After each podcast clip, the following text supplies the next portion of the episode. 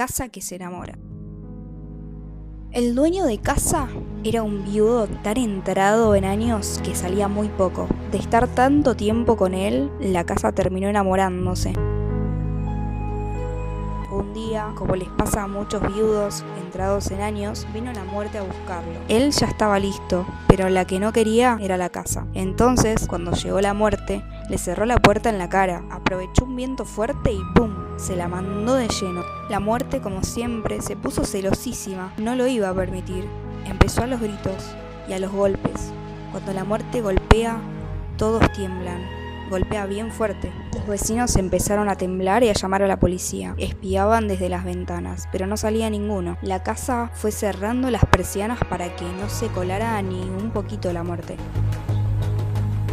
Y la muerte rasgaba las paredes con sus uñas. Tras, tras, hacía agujeritos. Bien muertos los dedos se iban metiendo por el cemento. Más dedos tironeaban de la pared y la hacían temblar. La casa también llamó a la policía. El viudo, mientras tanto, yacía en su cama. Hoy no lo cuidaba nadie, ni siquiera un platito de sopa, porque ningún vecino se lo había alcanzado.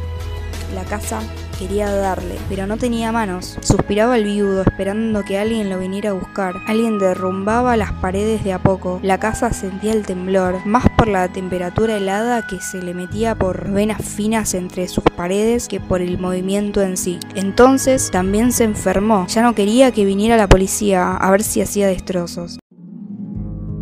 El hombre viudo no llamaba a nadie. Hasta ayer tenía fuerzas de asomarse al balcón, pero hoy ni eso. Dormía. De lo único que se había dado cuenta era del frío intenso que se le estaba metiendo por las paredes. La casa enamorada reaccionó. Hizo un intento de lucha, tapar esos agujeros fríos con su propia cal.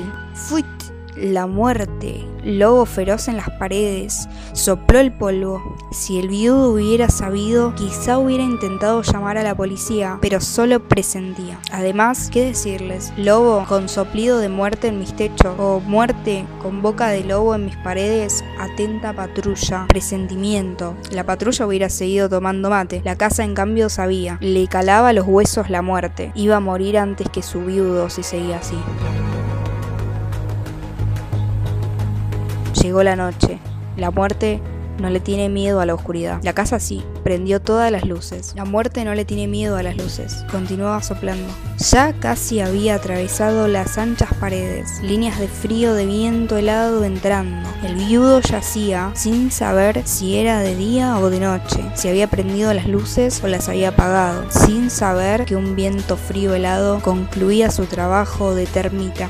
Llegar al otro lado de la pared donde él yacía en eso vino la policía. Los vecinos ahí sí se animaron a salir a la calle. Es esa casa, señalaban todos. Ajá, ajá, dijo el comisario.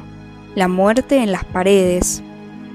¿No ve? ¿No ve? Esa casa hace ruidos extraños, gritó un vecino. Esta mañana daba golpe, después se tapó de frío, a pesar de que estamos en pleno verano. Mire bien, parece estar cubierta de una niebla helada. Mal augurio. Esperamos afuera.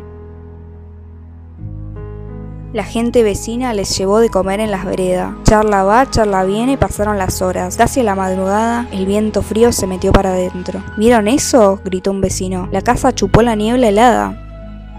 Hora de entrar, ordenó el comisario. Los policías se aprestaron. Volteen la puerta, gritó. Avanzaron con un palo gordo, innecesario. Al llegar las paredes se derrumbaron. Dejaron a la casa transparente. Los vecinos y la policía pudieron ver en el piso de abajo la sala y la cocina. En el piso de arriba el baño y el cuarto del viudo. En el cuarto la cama. Sobre la cama yacía el cuerpo. Las casas vecinas comentaban, ¿qué casa? Mostrar así a su viudo, habráse visto. Al rato llegó la sobrina. Yo me encargo de todo, dijo. Se lamentaba ella de que al final heredaba de su tío tanto tiempo viudo una casa sin paredes.